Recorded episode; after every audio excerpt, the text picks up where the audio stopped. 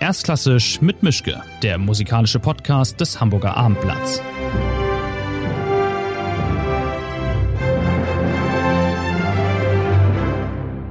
Ja, guten Tag zu einer neuen Folge. Ich bin diesmal nicht in meinem Arbeitszimmer, ich bin auch nicht in der Elbphilharmonie. Man hört es vielleicht, ich bin in einem etwas größeren Raum, nämlich im Hotel Vier Jahreszeiten. Ich habe einen Gast dabei, der schon in Hamburg eine Menge gemacht hat. Wir haben uns aber so noch nicht getroffen und jetzt haben wir das Glück, dass er in dieser Woche gleich drei Konzerte in der Elbphilharmonie macht mit einem Eisler-Schwerpunkt und ähm, wir haben das Gespräch hier kurz vor den Proben eingeschoben und das Ganze hat sich jetzt terminlich ganz gut gefügt. Ich bin sehr froh, dass das geklappt hat und mein Gast ist ein Bariton, nicht nur ein Bariton, sondern quasi einer der Baritone, Baritöner, ich bin mir nicht so sicher. Auf jeden Fall ist es Matthias Görne. Schön, dass Sie da sind. Guten Tag. Sehr schön, hier mit dabei zu sein. Sie kennen die Spielregeln in etwa, aber noch nicht so ganz genau. Wir fangen hier immer mit einer einfachen oder einer schweren Frage an. Sie können sich aussuchen, was Sie zuerst haben möchten. Na, entscheiden Sie, ist egal. Dann fange ich mal an. Na gut, dann nehmen wir die einfache. Ähm, war das Leben eigentlich gut zu Ihnen als Musiker bislang? Oh ja, also durchweg würde ich sagen, dass ich also da spielen natürlich viele Dinge mit rein, für die man gar nichts kann, die Eltern, die Kindheit etc. Aber insgesamt ähm, hatte ich wahnsinnig viel Glück, äh, was man, glaube ich, immer braucht. Man, man kann sehr viel natürlich dazu beitragen, dass, die, ähm, dass der, der Verlauf äh, ein guter sein soll oder kann. Ähm, und trotzdem sind da eben sehr, sehr viele Sachen vom Schicksal, glaube ich, abhängig. Und da würde ich sagen, eindeutig, ich bin da sehr glücklich. Okay. Die schwere Frage können wir dann ja noch abarbeiten. Wissen Sie noch, was Sie mit Ihrer ersten Gage gemacht haben und wofür gab es die?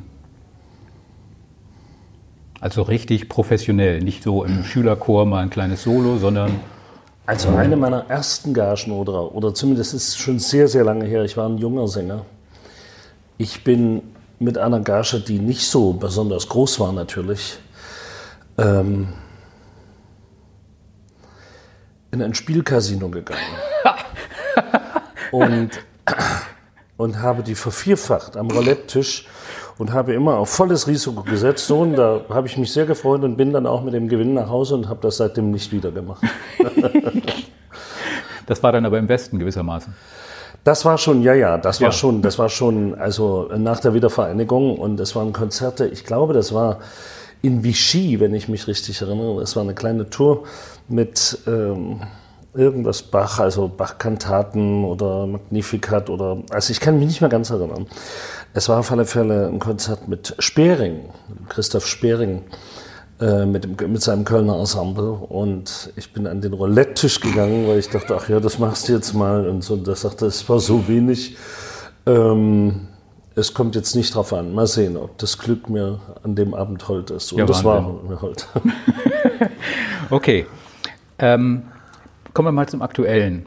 Eisler, Sie haben jetzt dieses Dreierpaket hier vor der Brust, also diese drei sehr unterschiedlichen Konzerte mit der Deutschen Symphonie, mit den Liedern und Kammermusik und dann in der dritten Runde mit Markus Hinterhäuser das Hollywooder Liederbuch und Schubert und Schumann, glaube ich auch. Also Ausschnitte aus dem Hollywood Liederbuch und dann ganz wenig Schubert und Schumann dazwischen geflechtet. Ja, ähm, jetzt mal ganz großes Klischee. Warum muss es denn ein Thüringer wie Sie sein, der sich für den in Leipzig geborenen Eisler einsetzt, seit Jahren so?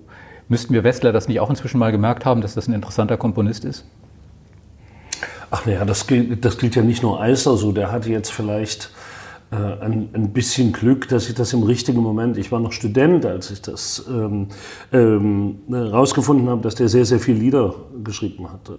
Ich war in der Leipziger Musikbibliothek und war in den Regalen und sah, ich weiß nicht, was ich eigentlich suchte, aber ich sah auf einmal Eisler und da war eine riesen ähm, äh, das ziemlich lange Strecke, also diese Routenbände, ich glaube vom Leipziger Musikverlag, herausgegeben ähm, Kantaten und Lieder. Und dann habe ich gesagt, das ist ja interessant, dass jemand, äh, der natürlich in der DDR jedem ein Begriff war, aber auch in der DDR natürlich überhaupt nicht aufgeführt wurde. Das das Phänomen. Ähm, äh, und dann habe ich mich angefangen damit zu beschäftigen. Dann habe ich mir versucht, ein paar Aufnahmen zu besorgen. Dann bin ich auf Irmgard Arnold gestoßen, die die ganzen Sachen uraufgeführt hat mit Eisler, die sehr befreundet mit ihm war. die war zu dem Zeitpunkt, ähm, hat die gerade die äh, komische Oper verlassen und äh, dann habe ich die kontaktiert und habe gesagt, könnte ich vielleicht mit ihnen ein bisschen Eisler arbeiten. Und ähm, das war auch sehr wichtig. Äh, das ist eine bestimmte Haltung, glaube ich, die die Musik hat und das lässt sich natürlich sehr viel leichter übertragen. Ähm, durch jemanden, der ein bisschen was über die Person und über die Haltung und über, über ähm, äh, die Erwartungen in seiner Musik oder von seiner Musik ähm, äh, hat man natürlich einen direkteren Zugang, wenn man jemanden hat, der denjenigen wirklich kannte und viel Musik gemacht hat. Eisler hat ja gewissermaßen doppeltes Pech, also er ist unbekannt und unterschätzt. Äh, ja, aber er, er, wird, also er wird zum Beispiel jetzt dreimal gespielt. Es gibt mhm. wahrscheinlich viel, viel mehr Komponisten, die sehr, sehr interessant und sehr gut sind auf ihre eigene, ähm, ihre sehr individuelle äh, Art. ähm, und, und werden nie gespielt gell? oder sind wirklich so lange verschollen, dass wirklich die Noten verschwinden. Also das glaube ich auch. Es ist trotzdem für mich also erstaunlich, dass äh, also zum Beispiel die, die Idee, dass man eben Schumann und Schubert und Wolf ähm, mit in das Programm reinwebt, man hätte jetzt auch nur das Hollywood-Liederbuch machen können. Ähm, äh, ist schon der Versuch zu zeigen, wie nah die sich sind, äh, trotz der großen äh, Differenz, äh, ähm, wann die jeweiligen Komponisten gelebt haben. Ähm, die, die humanistische Haltung vereint alle, der Umgang mit gutem Text und die Möglichkeit, selbst einen guten Text, eine Musik äh, zu, zuzufügen und den Text mit der Musik zu, zu verweben. Ähm, dass das Verständnis wirklich ein größeres ist. Also wenn man den Text nur so lesen würde, wäre es für die meisten wahrscheinlich viel, viel schwieriger herauszufinden, ob der Text wirklich so gut ist oder beziehungsweise ich, wahrscheinlich würde er nicht so stark und direkt Leute berühren können. Hm. Na, ich bin gespannt auf die drei Konzerte. Ähm, ich wechsle jetzt mal, die, gehe in eine ganz andere Richtung. Hm. Aktuell, also es gab es gab eine Phase in den letzten anderthalb Jahren, da waren Sie sehr öffentlich sehr sauer über die Art der Behandlung von Kultur. Wie geht es Ihnen denn jetzt so? Ich meine, es sieht ja also nicht direkt rosig aus, vorsichtig ausgedrückt im Moment. Also ich bin da viel resignativer jetzt. Mhm. Also, weil ich halte mittlerweile alles für möglich. ähm, dass wir in einer Situation wie diese jetzt wieder sind, für ein so starkes Industrieland äh, wie Deutschland ist, ist sagenhaft, ähm,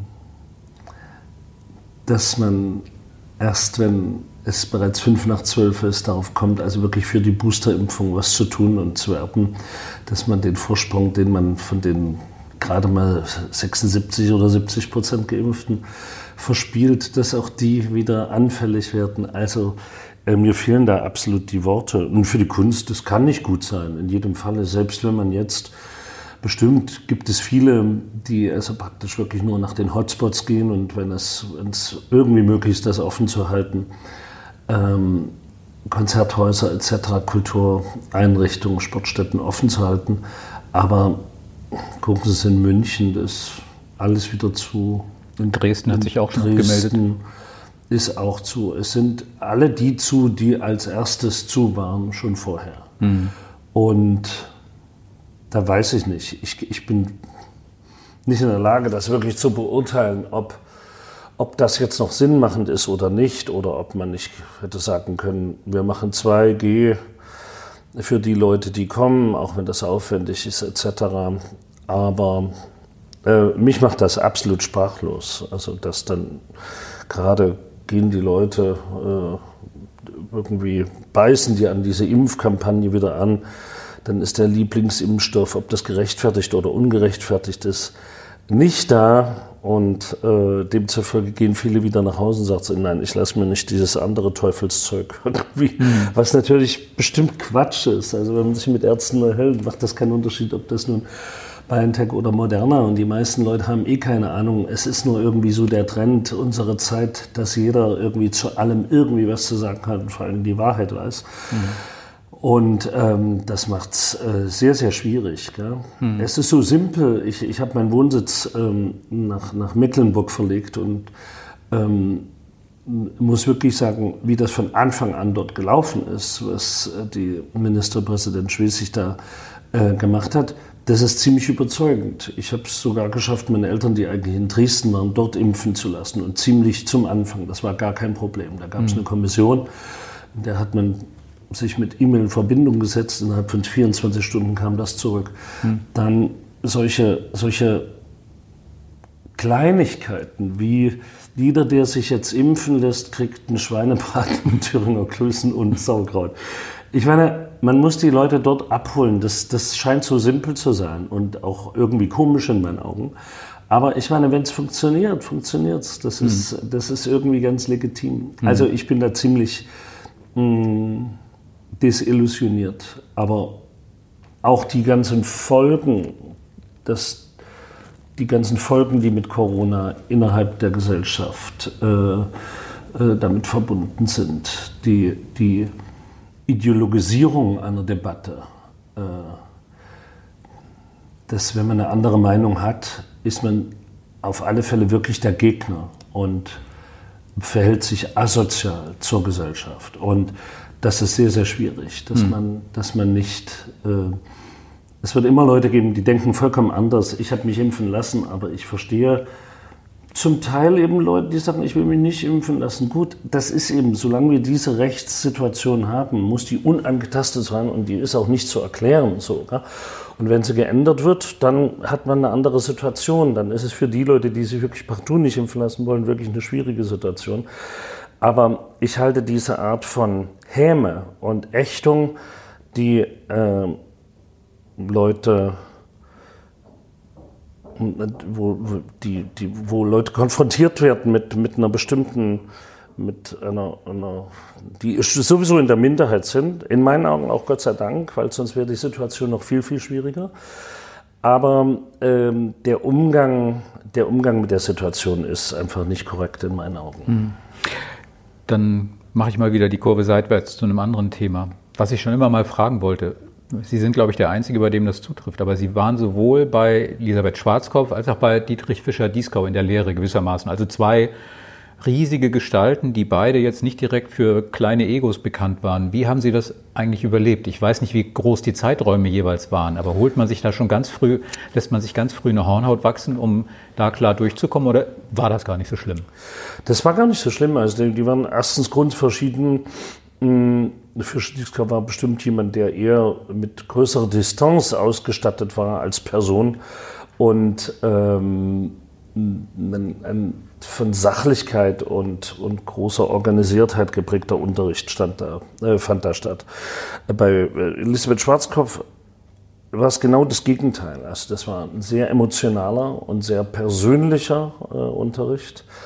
Ähm, meinend auch, dass sie erwartet hat, es ganz genau so zu machen, wie sie es erklärt hat. Mhm. Also es gab eine kuriose Situation. Ich war das erste Mal dort und fing mit, ich glaube, schönen Trompeten aus den Wunderliedern von Mahler fing an, die zu singen. Dann unterbrach sie mich vielleicht nach anderthalb Seiten. Dann sagt sie, hören Sie mal an dieser Stelle, also da würde ich Folgendes. Und dann sang sie auch noch in dieser Zeit. Also sie hatte schon lange keine Konzerte gesungen, war aber immer noch in einer Verfassung eben eine Phrase mal, also so ganz bildschön und fantastisch einfach im Sitzen mit 70 Jahren singen zu können.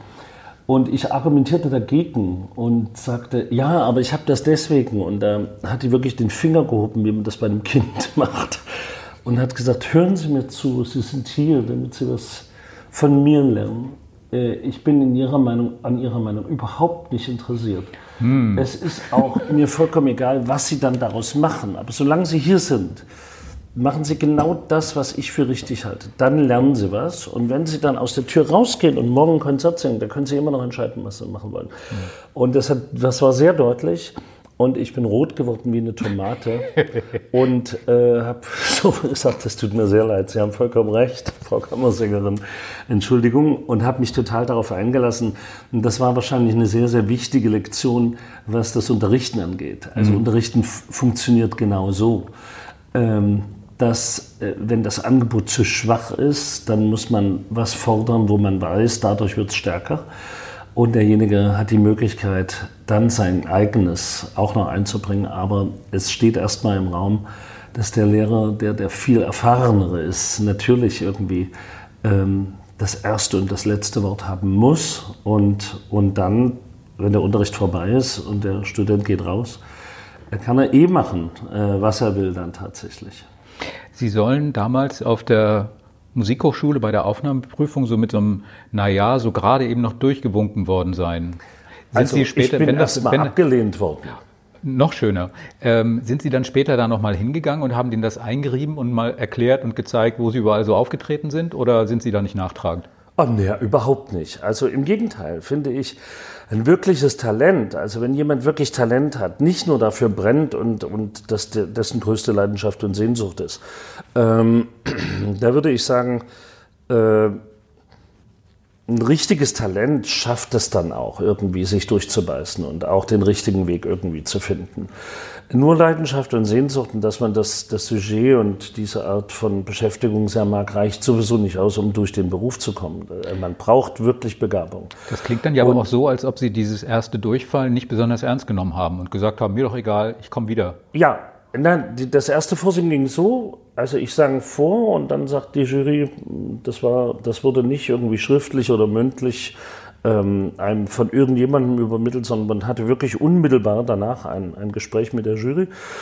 Äh, und ähm, das waren dann alles spätere, natürlich, das waren dann die Dozenten, die ich praktisch also für Jahre lang natürlich gesehen habe. Und ähm, die sagten, ähm, wir, wir glauben, wir tun ihnen keinen Gefallen, wenn wir sie das studieren lassen. Wir denken, die Stimme ist nicht interessant genug und ist zu zart und zu klein, nicht spektakulär, das Timbre ist auch nicht so jetzt besonders. Und da habe ich gesagt, ja, aber ich will trotzdem Gesang studieren. Hm. Und dann haben die gesagt, ja, aber die, wir denken wirklich, es hat keinen Sinn. Die waren sehr höflich. Mhm. Und dann habe ich gesagt, ja, aber ich, ich bewerbe mich trotzdem wieder. Und dann hat er gesagt, okay, wollen wir den Kompromiss finden, kommen Sie doch in einem halben Jahr wieder. Naja, dann bin ich in einem halben Jahr wieder dorthin gegangen. Und, dann haben die gleichen gesagt, Nasen. Hm? Dieselben Leute und haben gesagt, wissen Sie, in gewisser Hinsicht, was kann man wirklich in einem halben Jahr erwarten? Wir denken wirklich, es ist nicht richtig. Hm. Und dann habe ich aber ziemlich insistiert und habe gesagt, es ist aber wirklich mein großer Wunsch und ich fühle das im Inneren ich möchte das machen. Dann haben die gesagt, na gut, wir haben hier einen neuen Studiengang, der heißt Chorstudio. Das war so, also ein bisschen... Die Resterampe. Aber wirklich, aber das war ein Schmalspurstudium, wenn man das einem Klempner gibt, da explodieren die Häuser oder sie saufen ab. Ja. Ich meine, wirklich eine Ausbildung, die gar keine war. Und da habe ich gedacht, dem sagst du erstmal zu, dann bist du hier. Ja, und dann habe ich durch Zufall die Lehrerin, die mir zugeteilt worden war, die äh, sagte gleich ab. Und da tat sich erstmal die ersten fünf Wochen gar nicht, da war ich aber immer noch entspannt. Und dann bin ich irgendwann zu der damaligen Studienleiterin für die Gesangsklassen gegangen und habe gesagt, also okay, jetzt, ich brauche einen Gesangslehrer, deshalb bin ich ja hier. Und dann hat die glücklicherweise diesen von ihr ehemaligen Studenten, ähm, Professor, also Hans-Joachim Bayer, ist er damals, und der dann Professur natürlich bekommen hat, ähm, und das war lieber auf den ersten Blick und wir haben super verstanden und das war nach kürzester Zeit klar, dass sich das doch irgendwie doch also gelohnt hat, dass mhm. ich Gesang studiert habe. Mhm.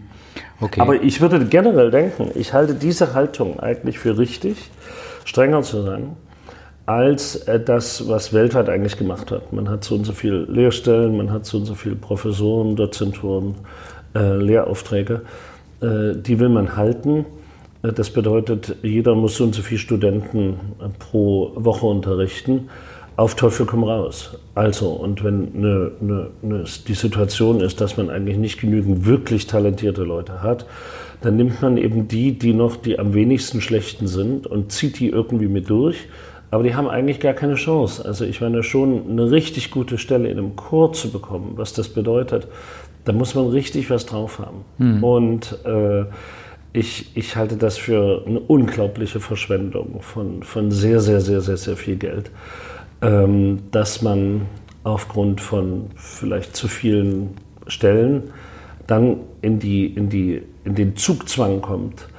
Ähm, deswegen, um die 10 Stunden für Herrn A und die 10 Stunden für Frau B und die 19 Stunden für den Lehrauftrag etc. einfach bedienen äh, zu können, ähm, dass die wirklich ein Anrecht darauf haben, praktisch auf die Bezahlung, die sie monatlich bekommen, dass man dann eben weniger talentierte Leute nimmt, wo jedem klar ist, dass die keine Chance haben. Hm. Sie haben einen großen Teil Ihrer Karriere dann ja auch mit, mit Lied verbracht. Und dann kamen irgendwann mal so Kleinigkeiten wie der Wotan oder Wanderer oder Wozzeck um die Ecke. Ähm, das ist ja nun genau das Gegenteil davon, von dem, was man in einem, bei, einem, bei, bei Liedgesang machen sollte, könnte, müsste. Wie, wie geht das für Sie zusammen? Ist das bedingt das eine das andere? Könnten Sie kein guter Wotan, kein guter Wotan sein, kein guter Wozzeck sein, wenn Sie nicht auch einen Schubertabend über die Rampe kriegen könnten? Oder ich würde, ich würde sagen ja, aber die Praxis also ähm, zeigt eigentlich immer mehr das Gegenteil. Also diese, diese, diese Stigmatisierung in einem bestimmten Fach, dann singen die Leute eben die drei Wotans und dann den äh, Hans Sachs noch und dann den Holländer und den Scarpia und naja, äh, noch mhm. drei, vier andere Rollen, die wirklich irgendwie richtig ähm, äh, Druck in der Stimme brauchen. Ähm, ich halte es aber eigentlich für eindimensional. Also, wenn man eine Stimme wie Hans Horter sich angehört hat, gell, der bis ins, ans Ende seiner Karriere erstens wirklich gut singen konnte und zweitens eigentlich immer alles gemacht hat. Also von Matthäus Passion über die Winterreise, über den, über den Wanderer den, den Wotan der Walchöre. Ich halte diese Art von, von Monokultur äh, für gefährlich eigentlich, weil es gibt dann ab einem bestimmten Grad der Wiederholung ähm, äh, ist der Weg eigentlich äh, ziemlich verbaut. Mhm. Also die Stimme kleiner, zarter, mit weniger äh, Stützkraft, äh, mit mehr Randschwingungen, also irgendwie zu benutzen, das geht dann irgendwann nicht mehr. Das bedeutet nicht, dass das andere nicht sehr gut gehen kann. Mhm. Aber man macht sich natürlich das Repertoire eigentlich, was man ein Leben lang sich aufgebaut und erweitert hat, dann durch fünf, sechs Rollen verschließt sich komplett. Ich wüsste gar nicht, was hm. ich dann mehr machen sollte. Ne? Was macht Ihnen denn eigentlich jetzt so richtig frontal, ungebremst, ganz schlichten Spaß? Also einerseits an so einem Lied zu feilen, was dann so ist, wie wenn man, keine Ahnung, so ein klitzekleines Buddelschiff in so eine Flasche reinprökeln möchte oder als Wotan auf der Bühne zu stehen, vor einem im Graben brettert so ein 120-Mann-Orchester los. Was ist für Sie eigentlich richtig gehend? Also frontal, stumpf, toller. Das kann ich nicht sagen, aber ich weiß, ähm, weil ich glaube, sagen zu können, dass alles, was ich, wo ich zusage, dass ich es mache, macht mhm. mir wirklich Spaß. Mhm. Aus unterschiedlichen Gründen. Manches interessiert mich, weil ich sage, also ich habe zum Beispiel jetzt vor ein paar Tagen das erste Mal die Winterreise in einer orchestrierten Fassung gemacht. Mhm. Da war ich im Inneren zwar skeptisch, ich kannte die Fassung, habe mir die Noten angeguckt und so, habe auch Dinge erkannt, sofort, da sage ich, hm, das sieht eher vielleicht weniger interessant aus. Das sieht dafür sehr interessant aus. Also da gibt es Stärken und Schwächen. Ähm, um das rauszufinden, macht sowas Sinn. Ähm, und da muss ich sagen, das macht Sinn, wobei natürlich äh, die Winterreise keiner äh, Verbesserung irgendwie bedarf. Also das Klavier reicht auch vollkommen. Das ist also so ähm, ähm, geschlossen und wahrscheinlich eines der besten Stücke, die es überhaupt der gesamten Musikliteratur gibt.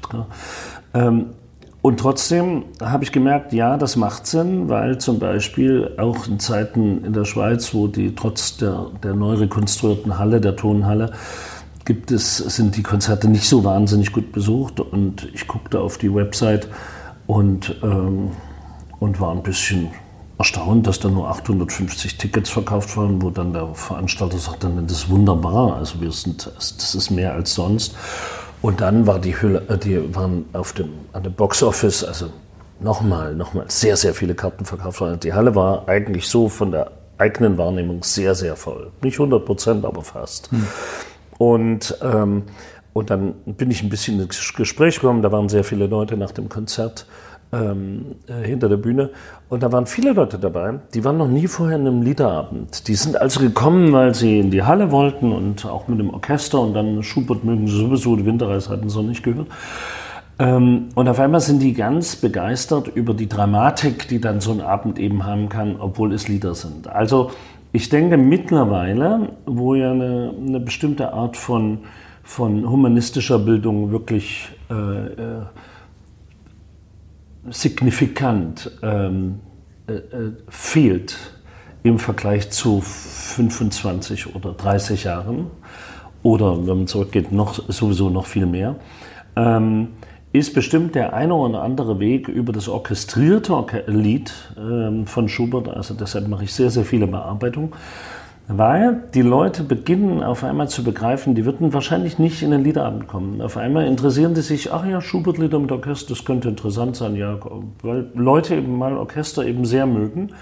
Und auf einmal bildet sich ein Publikum auf eine andere Art und Weise, als es früher der Fall war. Ja, früher sind die Leute wirklich wegen der Literatur und wegen der Kenntnis ähm, der Kammermusik irgendwie in Konzerte gekommen. Und viele kommen jetzt einfach nicht mehr. Viele sind gestorben auch. Mhm. Ähm, über die letzten 30 Jahre, in denen ich das mache. Und ähm, das ist vielleicht eine neue Art wirklich von Akquise, also auch diese Wege zu gehen. Ähm, was ich was der Unterschied wahrscheinlich zwischen zu einem großen Orchesterkonzert ist und einem Liederabend, das ist wirklich nur, dass die, die Fülle an Möglichkeiten natürlich mit der kleineren äh, Besetzung, also entweder Kammermusik oder wirklich nur im Original mit Klavier, ähm, die ist natürlich größer. Ich habe mehr Möglichkeiten, also, äh, also hauchzarte Unterschiede in, in, einer, in, einer, in, einer, klanglichen Skala natürlich zu machen, die ab einem gewissen Volumen mit ja. Orchester einfach nicht mehr funktionieren. Mit Hauchzart kommen Sie in der Götterdämmerung nicht weit, ne? Nee, also in der Götterdämmerung ist es mir egal, da bin ich nicht der Fall. Gell? Da, das, das, das singe ich nichts. Okay, aber, aber auch im Wotan, ja, aber es gibt für all die Stellen, wo man mal einen leeren Takt hat und man singt den Ton, dann ganz alleine, so, das gibt es ja hin und wieder, es gibt fünf, sechs Stellen ähm, das ist dann schon schön, wenn jemand wirklich mit einem guten Klang Piano singen kann und nicht irgendwie so einen knarrigen statt Fortissimo irgendwie so ein knarriges Mezzo Forte nur noch irgendwie aus mhm. der Stimme rausbekommt. Also ich denke, ich denke, äh, dass auf alle Fälle diese Art von, von äh, Abwechslung und äh, im Repertoire und die von, von großen Opern zurückzukommen, nicht nächsten Tag, aber dann eine Tour mit Liederabend zu haben, ist wechselseitig sehr befruchtend. Mhm. Dann können wir mal grundsätzlich werden. Wann ist denn eigentlich eine Stimme eine schöne Stimme und wann ist sie ehrlich? Oder geht nicht das eine ohne das andere? Weil eine Stimme muss Ach ja nee, nicht schön sein, um Das ist sehr subjektiv. Also ich kenne es gibt Stimmen, die mir gar nicht gefallen und die haben unglaubliche äh, Follower und sagen, es ist die wunderschönste Stimme für mich. Umgedreht gibt es Leute, die sagen, ich kann die Stimme von Matthias Görner wirklich kaum ertragen. Mhm. Gibt's, gell? Das ist eben was. Also, das ist ein interessanter Punkt. Wann, wann gefällt eine Stimme? Den meisten Leuten gefallen Stimmen, wenn sie vor allen Dingen sehr laut singen können, mhm. weil das so unvorstellbar für Menschen ist, die nicht singen wie das geht. Also, dass man so laut und so konzentriert und so kompakt den Klang halten kann, der, der andere Menschen weit entfernt sitzend im tiefen Inneren berührt. Dabei ist leise in gewisser Weise deutlich einfacher. Ich will nicht sagen, dass es, dass es total einfach ist, aber äh, leise ist auch nicht unkompliziert. Das ist also, äh, wenn ich leise in einem ganz kleinen Raum, dann kann ich irgendwie natürlich alles machen. Aber ganz leise in einem sehr großen Raum, dann ist natürlich äh, die Frage, wie, wie, wie fasse ich in den Ton? Was muss denn da physiologisch einfach passieren, mhm. dass der eben in einem, in einem trockenen Raum, wie der Mailander Skala zum Beispiel, eben wirklich in der Tiefe des Raumes immer noch gut zu hören ist und, und äh, durch eine angenehme Schwingung äh, seinen Weg sich bahnt. Wonach suchen Sie sich eigentlich Ihre Klavierbegleiter aus? Sie waren, Sie haben mit Brendel aufgenommen, mit Ashkenazi, mit Eschenbach, mit Live Uwe Ansnis, mit Julia Wang, mit Trifonov. Also wie finden Sie da Ihre Sparringspartner? Ist da Liebe auf den ersten Blick zielführend oder müssen Sie sich erstmal aneinander reiben, bis Sie dann merken, okay, wir passen zusammen? Oder wie funktioniert das dann?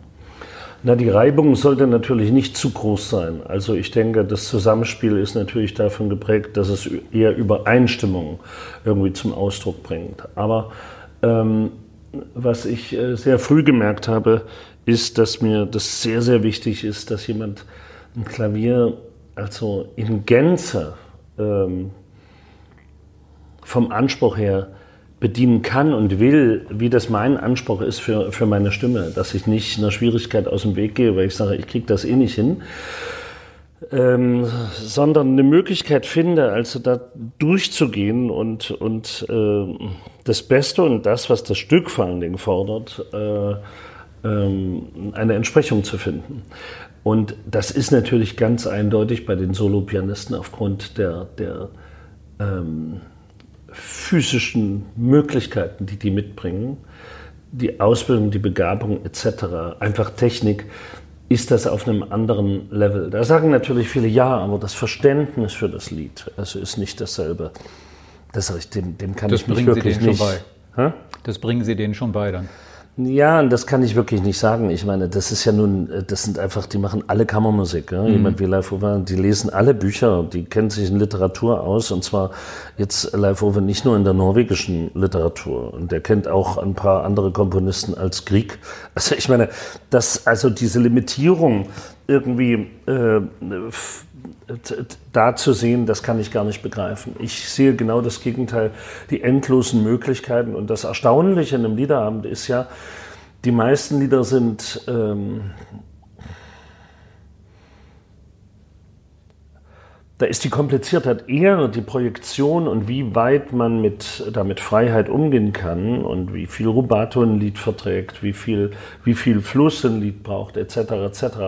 Aber dann urplötzlich sind auf einmal in einem Liederabend in einem Lied mal drei Takte, die wirklich richtig schwer sind zu spielen.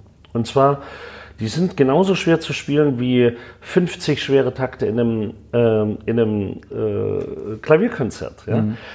Und äh, da merkt man dann, dass natürlich ähm, erstens die, die Solopianisten sind dann auch überrascht, dass auf einmal eine Stelle kommt, die ein bisschen kniffliger ist, ja, die man sich wirklich angucken muss und wo man, wo man wirklich einen Zugang finden muss und dass das perfekt kommt.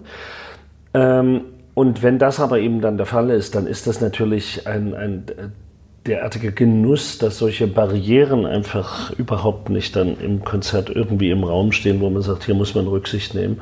Oder hier ist sowas, wo das im Ungefähren bleibt mit viel Pedal und nicht gut artikuliert. Also ähm, ich halte diese solistische Her- Herangehensweise von großen Solisten für, für in jedem Falle für interessanter. Ich habe mal einen O-Ton mitgebracht. Ich habe mit Helmut Deutsch, der nun wirklich alles und jeden schon begleitet hat und begleitet. Der hat mir mal gesagt, man muss unsichere Sänger aufbauen und hysterische beruhigen. Das gehört sehr dazu. Es ist schon verblüffend, wie viel man in dieser Beziehung zu tun bekommt. Man muss Zuversicht geben, sogar wenn man sie selbst nicht mehr hat. Naja, das ist eben, dann, dann sieht er den Beruf so, aber den würde ich jetzt nicht sehen wollen. Wenn ich jetzt also Klavier spielen würde, würde ich sagen, das ist wirklich nicht meine Aufgabe, einen Sänger zu beruhigen. Äh, die Sänger werden immer irgendwie so komisch dargestellt, so wie, äh, wahrscheinlich ist die Realität, gibt dem, gibt dem Ruf recht, äh, ähm, dass die werden, man sagt auch nicht, das sind Musiker, sondern das sind Sänger. Man würde das nicht äh, Nochmal speziell irre. das ist was, irgendwas Spezielles so. Also der hat eine sehr schöne Stimme, aber der kann keine Noten lesen oder so. Also das ist immer, irgendwie ist das immer mit der Einschränkung gleich behaftet. Das, das was sehr Spezielles in der Musik, aber nicht so vollwertig wie der Rest. Rest. Und demzufolge bekommen die, ist man auch irgendwie gewillt, den eine Art von ähm, äh, von spezieller Behandlung irgendwie zukommen zu lassen, was ich nicht begreife. Also das würde mich krank gemacht haben ein Leben lang, wenn ich das so als, mein, als meine Aufgabe auch sehe, äh, parallel ähm, äh, zum sowieso sehr schweren Klavierspiel. Weil das gerade Helmut Deutsch ist nun wirklich einer der profiliertesten, wirklich guten Liedpianisten. Ähm, der das von, von, ich weiß nicht, seit 50 Jahren macht er das ja jetzt. Gell? Und Sänger aufbauen und beruhigen, pff, Schwierig. mein Ding. Ja, bis unmöglich. Ja.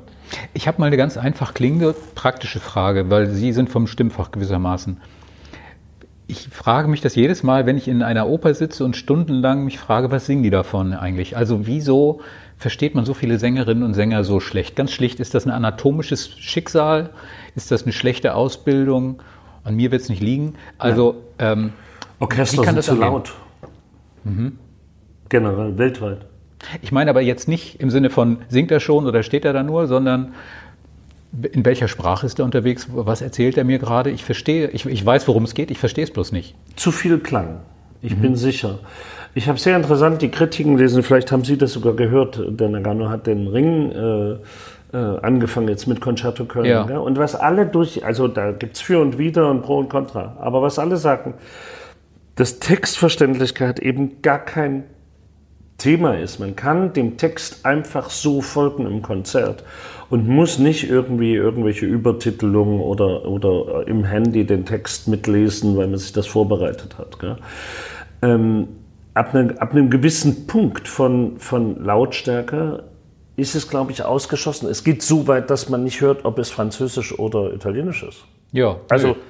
Es ist wirklich so. Mitunter muss man richtig lange, wenn man was hört im Radio, auch wenn das nicht ganz gut ausgestattet ist, dann, was ist das für eine Sprache? Das ist ganz verrückt. Mich nervt das ja schon, aber macht es Sie nicht mehr als verrückt? Sie sind ja äh, in dem Beruf unterwegs. Das ist ja macht so, mich total krank, dass ab einem gewissen Punkt von, dass ein Abend beginnt, wo Pianissimo steht und oder der Begriff, wie, der Klang muss wie aus dem Nichts kommen. Das geht so und es geht los und dann sage ich, okay, wo endet denn das? Das endet natürlich innerhalb von zehn Minuten eigentlich in einer Art maximal Dauerklang. Äh, dick, nicht transparent. Das ist eigentlich sehr, sehr häufig natürlich das Problem mit Oper und es gibt ein paar Dirigenten, die das nicht, denen das nicht passiert. Gell? Was ist eigentlich das Beste, was Ihnen Opernregisseur sagen kann? Bei einer Probe. Um Ihr Potenzial voll zu entfesseln und sagen, da ist jetzt so 150 Prozent Matthias Görne, jetzt habe ich Sie.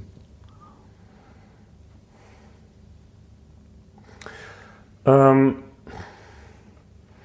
es ist bestimmt die Art des Austauschs, die ganz wichtig ist, dass das äh, von grundsätzlichem Vertrauen geprägt ist und dass man in, aus Harmonie heraus besser arbeitet als aus Abneigung und Misstrauen. Das ist aber oft der Fall, glaube ich. Also, das war eine pff, bekloppte Idee von dem Regisseur, na gut, ich mach's. Gell? Also, ähm, diese Art von Haltung hört man von sehr vielen und die das nicht hinterfragen.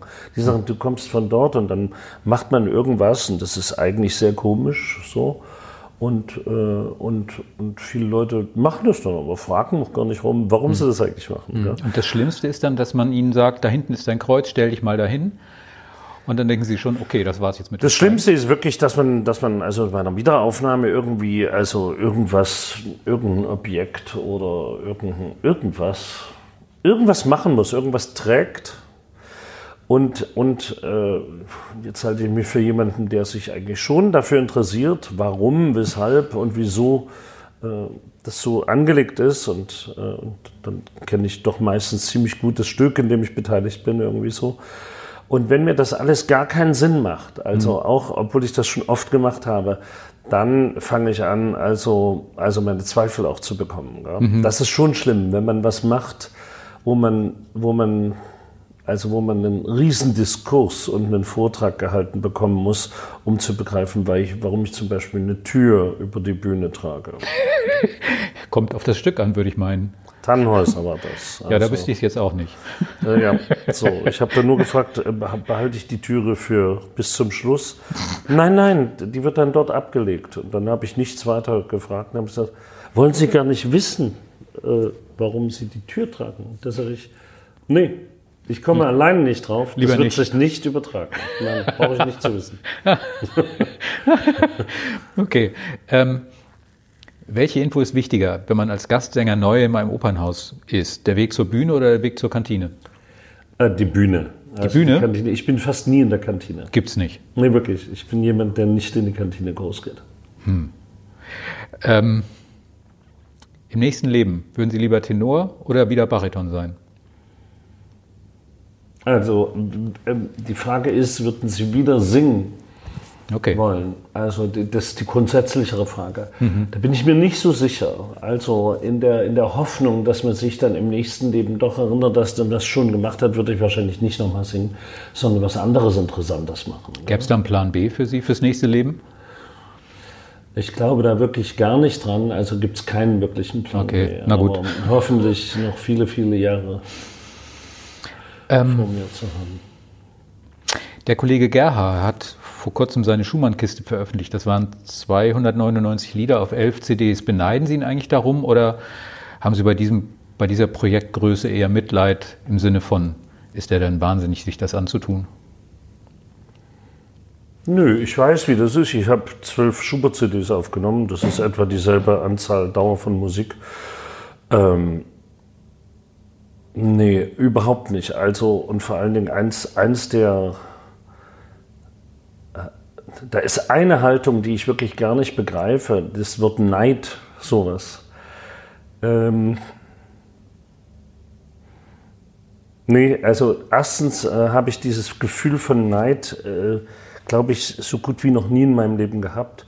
Und auf das Singen betreffend von anderen oder deren Erfolg oder deren Projekte da schon gar nicht. Ich freue mich sehr für ihn, dass das ihm so wichtig war, das äh, machen zu müssen und auch, dass es äh, äh, komplett geworden ist und dass das jetzt rausgekommen ist. Mhm. Wie ist es eigentlich bei Ihnen mit dem Lernen von Partien? bekommen Sie die schnell drauf und sind die dann auch genauso schnell wieder raus aus dem Kopf, wenn Sie die nicht praktisch trainieren durch Aufführen? Ja. ja. Also Sie wissen jetzt noch grob, wer Wotan ist im Ring, so, wenn man Nee, das, das, das ist zu groß und dann braucht man zu viel Zeit. Das lernt man natürlich anders als eine andere Partie. Mhm. Aber generell, was man so was man so vor 35, 40 oder so lernt und dann anfängt zu singen, das ist irgendwie fester im Körper drin als die Sachen, die später dazu kommen.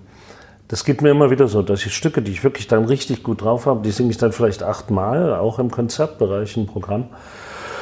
Und dann mit einer Pause von drei Jahren, da habe ich wirklich in der ersten Probe das Gefühl, dass ich eigentlich so gut wie nichts kenne oder dass ich mich also noch nicht mal an die Melodien irgendwo erinnere. So, also das ist richtig. Das und das ist was Komisches, dass, dass man sich, weil die Melodie merkt man sich natürlich noch schneller als den Text, als Musiker oder als Sänger. Ähm, da würde ich aber schon in leise Panik verfallen bei einer Probe, wenn ich nicht mehr weiß, wo, wo, ist denn jetzt die Melodie und warum. Also zum Beispiel so eine Oper, die ich mal mit Christoph Eschenbach gemacht habe, Mathis der Maler. Gell? Oh ja. Da wüsste ich jetzt auf wenige Takte, wüsste ich jetzt, also könnte ich, also ich würde nicht mal mehr chronologisch, obwohl ich das wirklich studiert habe. Ich habe ja zehn Vorstellungen gemacht davon. Ja. Ich würde das nicht mehr zusammenbekommen, also noch nicht mal annähernd so im Inneren. Gell? Das würde dann wahrscheinlich relativ schnell wiederkommen. Mhm. Aber äh, generell mit dem Lernen, ich kann relativ schnell lernen, wenn ich wirklich ganz konzentriert bin und der Druck groß genug ist, das auch jetzt in dem Moment machen zu müssen, weil es sonst wirklich schief geht.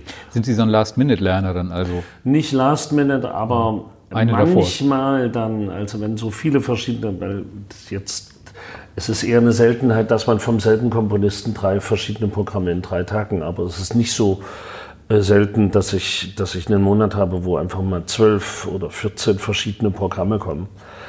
Und äh, das meiste mache ich auswendig, nur sehr komplizierte Sachen, die zu selten kommen, nämlich die Noten. Ähm, da ist so ein bisschen dann mitunter, da denke ich auch, Mensch, also warum ist das so und hätte es nicht ein bisschen zeitiger? Aber das sage ich mir ein Leben lang schon, dass ich ein bisschen zeitiger hätte anfangen können und man macht es dann doch nicht. Mhm. Ist so.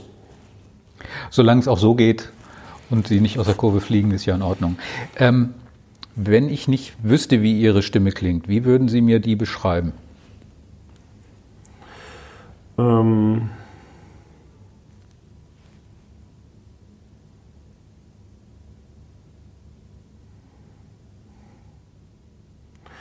Das ist schwer zu beschreiben. Eine gewisse Unverwechselbarkeit, Unverwechselbarkeit im Timbre ist durchaus da, wie bei vielen Stimmen, bei vielen guten Leuten.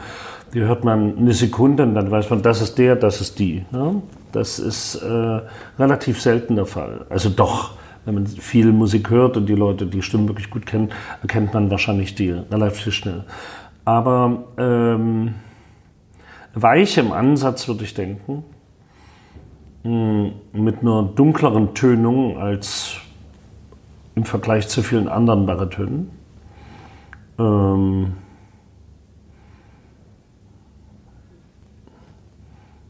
die Möglichkeit von hohen bis sehr tiefen Registern ziemlich schlackenlos das modellieren zu können innerhalb einer schwierigen Passage. Ähm, das ist schwer zu beschreiben für jemanden, der die Stimme nicht kennt. Gell? Denn Musik geht eben wirklich über das Hören und nicht über die Beschreibung. Das ist interessant. Wahrscheinlich mhm. kommt man da nur bedingt weit. Mhm. Gibt es ein Geheimrezept bei Ihnen gegen Stimmprobleme? Was weiß ich, Kräuter bei Vollmond pflücken oder einfach drei Tage lang die Klappe halten oder sich nicht so anstellen? Oder haben Sie bestimmte Tropfen? Generell, also wenn man Stimme was hat, dann mal eben nicht singen. Ne? Das hilft schon kolossal und je nachdem, wie, wie, wie komisch sich das im Hals anfühlt, dann eben auch vielleicht weniger sprechen. Allerdings habe ich das erst einmal in meinem Leben gemacht. Also ich glaube, das Wichtigste generell im Umgang mit der eigenen Stimme, die eigenen Grenzen, was für den einen richtig ist, ist für den anderen total falsch. Also man muss das auch ein bisschen austesten, wenn man jung ist, was kann man sich zumuten was darf ich garantiert nicht machen. Ähm, generell, glaube ich, eine gewisse Routine entwickeln im Leben, ähm, um, um so in einem gesunden mittleren Bereich sich häufig aufzuhalten. Und das bedeutet, dass man auch dann Extreme irgendwie besuchen kann, ohne dass einem das sehr schadet. Mhm. Anja Silja hat mir mal gesagt, sie hat sich immer dem gefügt, was ein wirklich großer Dirigent zu sagen hatte. Da ist ja wunderbar verpackt auch drin. Ich habe mich eben nicht gefügt, wenn es kein wirklich großer Dirigent war. Ähm, wie gehen Sie mit Anweisungen um oder mit, mit dieser Autorität? Weil das letzte Sagen hat vielleicht dann doch immer der Herr, der da mit dem Taktstock unterwegs ist und nicht Sie. Können Sie da, sind Sie da, äh, ist Ihre Toleranz da relativ hoch oder wie, wie funktioniert das? Wenn, wenn einmal, ähm, wenn einmal die, die Balance gekippt ist, kriegen Sie die wieder gekittet oder ist das für Sie, das geht nee, links also rein? Es gibt schon, das passiert natürlich im Leben, dass man auch mitunter, ähm, das, äh, ich, ich bin nie in einer Situation gewesen, dass sich die Fronten so wahnsinnig verhärtet hätten oder dass ein unguter Ton irgendwie aufgekommen ist. Aber mhm. es gibt schon ein, zwei Mal im Leben eine Situation, wo man auch einen Dirigenten verliert, man sagt, da bin ich grundsätzlich nicht der Meinung und da ich das zu singen habe und ich in dem Moment auch klinge, äh, kann ich das nur so machen, wie ich es jetzt mache. So. Mhm. Ähm, das halte ich aber für legitim. Also man muss nicht mit allen ähm, total konform laufen. Allerdings ist das eher sehr außergewöhnlich und ich habe mit so fantastisch großen Dirigenten, und da gab es eigentlich nie Probleme, man findet sich mittlerweile, denn diese Zeit, dass das wirklich irgendwie, mh, hm, dass das Dirigat eben auch irgendwie ein Diktat ist, das ist, das ist mir eigentlich so gut wie nie begegnet. Wonach suchen Sie dann aus, was Sie tun oder lassen, nach dem jeweiligen mit Mitstreiter nach dem jeweiligen Dirigenten, Orchester, Pianisten oder nach dem jeweiligen Stück, um das es geht? Die Stücke. Es gibt ja viele Stücke, die ich hätte auch singen können, wo ich sage, habe ich keine Lust zu, interessiert mich nicht, würde mich nicht interessieren als Zuhörer, äh, noch viel weniger als, als Agierender auf der Bühne. Also ich glaube, es ist wirklich so, ähm, Sie hatten vorhin eine Frage, was... Ähm, äh, über das Singen als solches. Also bei mir ist das wirklich, das Singen als solches ist nicht der interessanteste Teil. Es ist nicht, also ich bin nicht der Stimmfetischist, der sagt, mir macht das wahnsinnig Spaß, diesen Aufgang dann zu singen und dann hält man die Note ganz leise und dann kommt noch eine höhere und die singe ich ganz laut und dann kommt ein tiefer Ton. Also dieses, dieses ähm, exemplarische Darstellen des Könnens in technischer Hinsicht, ähm, das ist für mich vollkommen uninteressant und ganz hohl. Und, da gibt es natürlich einen großen Teil in der Opernmusik, die genau diesen Teil irgendwie hm. doch sehr stark verinnerlicht Aber hat. was ist denn dann das Tollste? Ich hätte gedacht, es genau ist, das wäre es. Nee, es ist wirklich die, die Fusion zwischen einem, einem ernstzunehmenden Text, der wirklich Bedeutung hat, den jeder begreift, worum es um was geht, egal ob er schon 300 oder 400 Jahre alt ist, dass der eine bestimmte Relevanz hat, dass der sagt, ja, das sagt uns was. Gell? Und sagt die Musik von Mozart, nach wie vor genauso viel wahrscheinlich wie in, in seiner Zeit. Und die von Eisler sagt mir genauso viel in gewisser Hinsicht wie die Musik Mozarts. Also diese, dass wenn ein bestimmter Durchbruch im Level erreicht ist, ist es vollkommen egal von, von wem und aus welcher Zeit Musik und Kunst dann stammt. Äh, es ist irgendwie eine Augenhöhe und ein, ein, eine, eine Synchronisierung äh, findet da statt die Stücke eben zeitlos und einmalig machen. Und das kann man erreichen. Mhm. Und, und das ist der interessante Punkt. Das ist auch der Punkt, den man spürt, den ich auf der Bühne spüre. Sie sind ja nicht nur Sänger, sondern auch Darsteller. Setzen Sie sich dann, keine Ahnung, vielleicht mal an einem Sonntagabend vor den Fernseher, schauen sich einen Polizeiruf mit Charlie Hübner an, um schauspielerisch was zu lernen, womöglich für die Arbeit auf der Bühne? Oder ist dieses ich stehe da nicht nur rum und singe was, sondern ich muss auch noch von A nach B unfallfrei und Dinge tragen, zur Not auch eine Tür. Ist das so ein bisschen lässliches Übel, was zu dieser Darstellung von so einer Partie gehört? Oder haben Sie da einen Ehrgeiz entwickelt, auch im Laufe der Jahre, zu sagen, ich will nicht nur gut singen und klar kriegen und oh, vermitteln, worum es geht, also, sondern ich will auch, dass die Leute sagen, boah, der kann ja auch noch Schauspieler. Ja, ja, das ist schon ganz wichtig. Ich fühle mich unwohl, wenn ich irgendwie einigermaßen gut singe und dann stehe ich irgendwie aber trotzdem da wie so ein wie ein Sack. Wie ein Stock so und, ja. und fühle mich vollkommen fehl am Platze. Das hat man natürlich relativ äh, häufig, also die, so die Situation, dass man eben bei so Revivals, wo man dann irgendwie vier Vorstellungen oder fünf Vorstellungen über den, über den Monat verteilt hat, immer alle sechs Tage kommt mal wieder das und das oder dieses Stück, dann hat man das natürlich sehr häufig. Das läuft dann schon Jahre und die Proben werden mehr oder weniger genau und gut gemacht und dann sind nicht alle da oder man selber hat auch nicht die ganze Kontinuität über die Probenzeit. Also äh, nein, der Ehrgeiz muss da schon da sein, dann die Zeit wirklich zu nutzen bei solchen Sachen, die nur so irgendwie, wo man so reingesetzt wird in was, was schon vor 20 Jahren oder 15 Jahren gemacht worden ist, das ist, glaube ich, sehr, sehr wichtig. Und, und dann so große Rollen, also so eine Oper wie Wozzeck, also das ist unvorstellbar, ähm, nicht engagiert, physisch, darstellerisch zu sein. Hm. Haben Sie da irgendwelche Vorbilder als Schauspieler? Keine Ahnung, den, den späten De Niro oder so. Ich habe keine Ahnung, wie man an gibt, diese also, Aufgaben also, rangeht. Ich, ich, ähm, also Fernsehen gucke ich, würde ich sagen, nie, vielleicht einmal im Jahr eine Stunde oder so. Mhm. Ich habe einen Fernseher zu Hause, aber der ist nie an. Mhm. Ähm, ich gucke, wenn, dann eher auf dem Computer irgendeine Serie oder einen Film, gezielt. Und natürlich gibt es Darsteller, die einen sehr, sehr beeindrucken in, in ihrer Präsenz. Aber ich glaube nicht, dass das dass das Schauspielen im Film und im Theater, dass das Übernehmen praktisch eins zu eins stattfinden kann mit dem, was für Sänger gilt. Denn mhm. wir haben ja der Rhythmus, äh, das, der, das Zeitmaß der Musik, ähm, ja gut, wenn der Regisseur sagt, wir machen mal zehn Minuten so, so eine Art ähm, Prolog äh, und äh, wir machen das vor der, dann habe ich die Möglichkeit wirklich zu Schauspielern. Aber vieles ergibt sich natürlich in der Verbindung mit dem, mit dem Zeitmaß, was die Musik mhm. eigentlich diktiert. Die Kollegin Cecilia Bartoli ist inzwischen ja auch Intendantin bei den Pfingstfestspielen in Salzburg. Können Sie und sich, in Monte Carlo. Und in Monte Carlo mit dem Orchester ja. und überhaupt. Können Sie sich diese Art von Spurwechsel hinter die Bühne auch vorstellen oder würden Ihnen die Kollegen, Absolut. Würden Ihnen die Kollegen vielleicht nicht so sehr auf die Nerven gehen? Sie wollen das unbedingt? Äh, das würde ich sehr gerne machen, ja.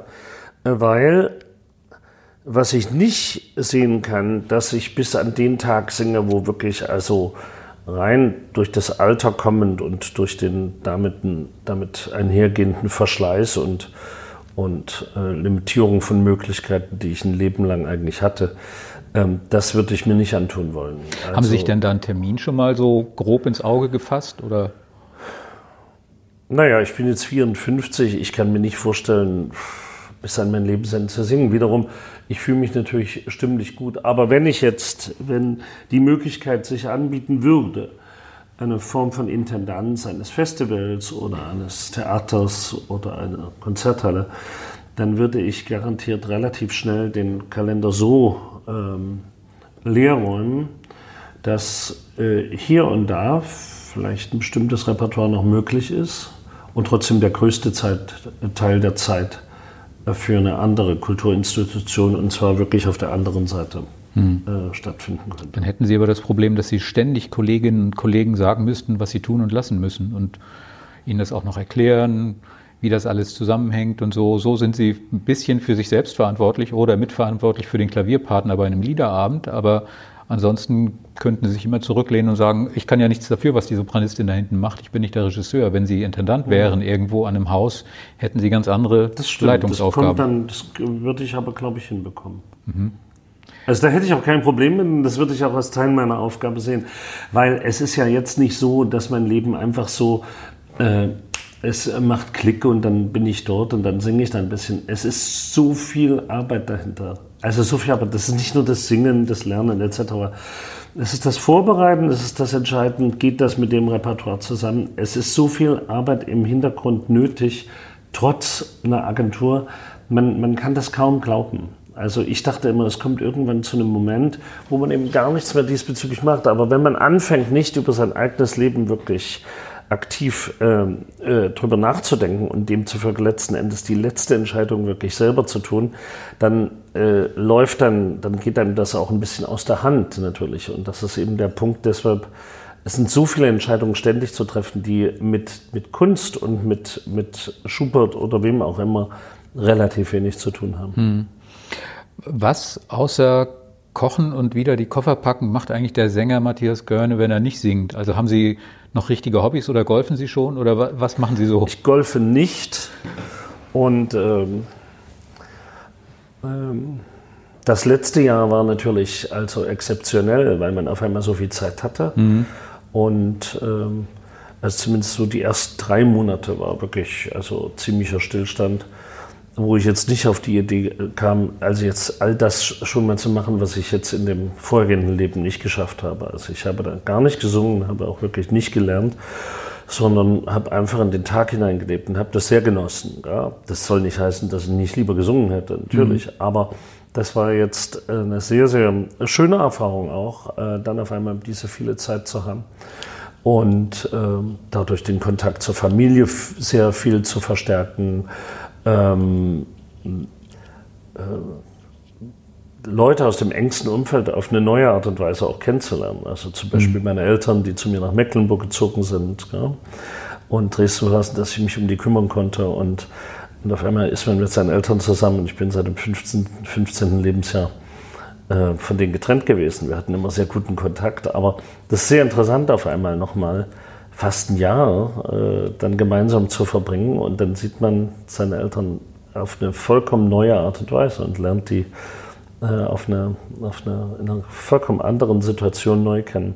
Mhm. Ähm, was ich mache, ziemlich normale Dinge, mit der Familie zu, zusammen sein, nach Möglichkeit viel draußen zu sein. Ich liebe es sehr, auf dem Land zu sein, spazieren zu gehen, ähm, draußen zu kochen, wenn das Wetter Wie draußen kochen? Draußen, wenn es nicht regnet, also das vom Frühjahr bis Herbst, draußen Pizza zu machen. Wie draußen? Wie haben Sie irgendwo dann? Wie eine Außenküche, ja. Ach so? So, Aha. Mhm. so auf dem Mecklenburger Land. Ähm, Freunde einzuladen, viel mit Leuten zusammen zu sein und äh, schöne Abende äh, zu verbringen. Aber draußen kochen klingt so, als ob Sie mit einem Bollerwagen und so einer kleinen Kochzeile dann nee, nee, in den Wald begeben. Nee, nee, nee, nee. Draußen kochen auf dem eigenen Grundstück, aber eben nicht im Haus drin und wirklich ähm, äh, spontane Treffen mit Freunden okay. äh, zu haben. Dann nochmal eine grundsätzliche Frage, weil wir zum Ende kommen, so ein bisschen. Was ist für Sie eigentlich anstrengender? Der Schritt auf die Bühne oder, oder und schöner? Der Schritt auf die Bühne oder der Schritt von der Bühne? Was fällt Ihnen schwerer? Also beides nicht in gleichem Maße. Es ist ein sehr erfülltes Gefühl, wenn ein Konzert gut ging und dachte, hm, hat vieles geklappt, wie man das wollte. So und und äh, ne, das hat ja immer mit dem mit dem Verhältnis im Nachhinein zu tun, wie viel Loslassen war möglich und wie viel Kontrolle äh, ist noch nötig gewesen. Ne? Und wenn dieses Verhältnis nicht in einem Guten steht, wenn je mehr Kontrolle nötig ist, Dinge zusammenzuhalten, gut zu machen, zu beeinflussen, desto unfreier fühlt sich das im Nachhinein an. Dann ist es viel mehr Arbeit. Das kann man machen. Trotzdem war das Konzept fürs Publikum gut. Aber es gibt natürlich Konstellationen mit Leuten, äh, wo eben wirklich, man, man liest den Gedanken des anderen und das ist nicht das Begleiten, das ist nicht das, sondern das ist nur das gemeinsame Musik machen und surfen praktisch parallel auf derselben Welle. Und trotzdem jeder für sich unabhängig und trotzdem findet, sich, findet man sich. Ähm, das sind natürlich die Sachen. Der Schritt auf die Bühne ist immer ein angenehmer. Also mich stört das, mich hat das nie gestört. Mir steht nie ein Konzert bevor im Sinne von, dass ich ein komisches Gefühl habe oder, oder unter einer großen Nervosität irgendwie leiden würde. Überhaupt nicht. Dann zum Abschluss nochmal, obwohl Sie das teilweise ein bisschen beantwortet hatten vorhin auch schon. Wo sehen Sie sich denn in zehn Jahren? Also so Ihre Zeit aufteilen zwischen äh, Pizza machen im, in der Außenküche in MacPom und Intendant sein an der Semperoper? Oder wo, wo, sehe ich Sie in zehn Jahren oder höre Sie oder nehme Sie wahr? Hoffentlich als Intendant. Hoffentlich an der Semperoper. Wenn schon, denn schon. Nee, die Semperoper ist ja nun schon wieder besetzt, wieder besetzt, ja, wieder zehn besetzt. Jahren. Man weiß nie, ja. Vielleicht ist sie auch jetzt für die nächsten zehn Jahre zu. Ja. ja kann sein. Ja. Aber dann eher, eher Opernintendant als Pizzakoch. Naja, ganz sicher nein. Das war jetzt nur ein Beispiel. Ich mag das sehr gerne, gerade im Sommer. Und der letzte Sommer war herrlich. Das war wirklich warm und so. Und waren viele Leute immer wieder da. Und man hat, man hat draußen gekocht und zusammengesessen bis tief in die Nacht unterm Sternenhimmel. Ich meine, was gibt's Schöneres? Gell?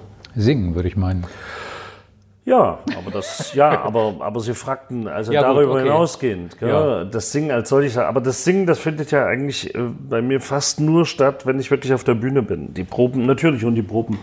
Aber so, wenn man dann zu Hause ist bei dem Pensum, dann lernt man, das muss aber nicht mit Singen verbunden sein, weil ich kann auch so lernen, ohne jetzt groß zu singen.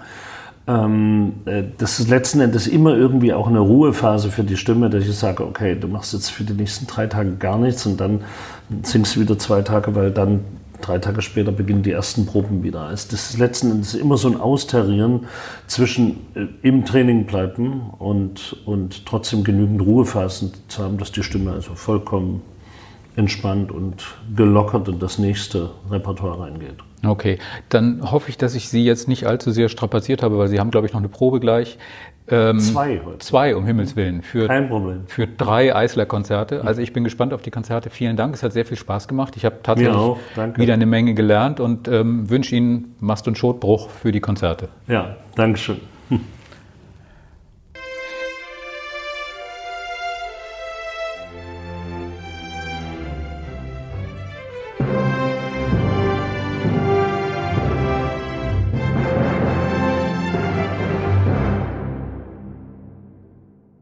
Weitere Podcasts vom Hamburger Abendblatt finden Sie auf abendblatt.de slash podcast.